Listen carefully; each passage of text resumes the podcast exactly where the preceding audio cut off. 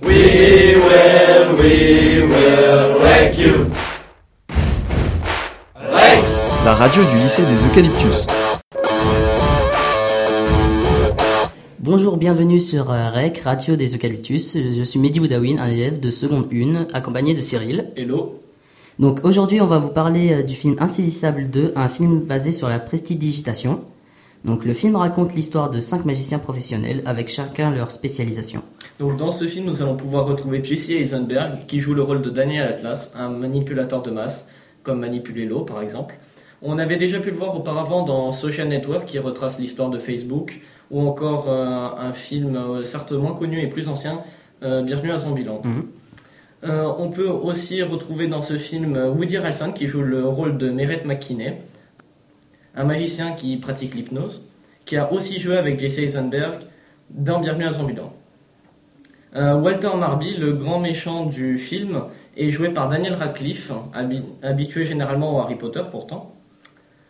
Euh, Thaddeus Bradley euh, est donc interprété par Morgan Freeman, le personnage qui jouait donc le- l'ennemi dans euh, le premier opus. Et euh, Arthur Tressler est joué par euh, Michael Caine, qui est pourtant d'habitude habitué à faire le majordome dans euh, la série des Batman.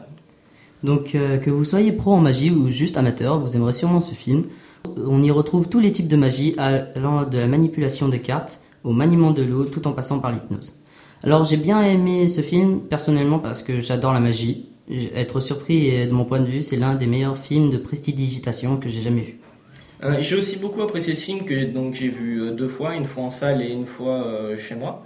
Euh, mais le seul souci que je, que je lui trouve, c'est le fait qu'il l'intrigue soit moins cachée que dans le premier opus. C'est-à-dire que vu qu'il a été fait plus rapidement que le premier, il y a beaucoup d'indices qui ont été laissés qui rendaient la scène finale moins intéressante à cause de ça. Donc c'était Mehdi Boudawin et Cyril sur Radio des EK. On espère vous retrouver sur une autre chronique cinéma. Adieu. We will, we will wreck you. Wreck.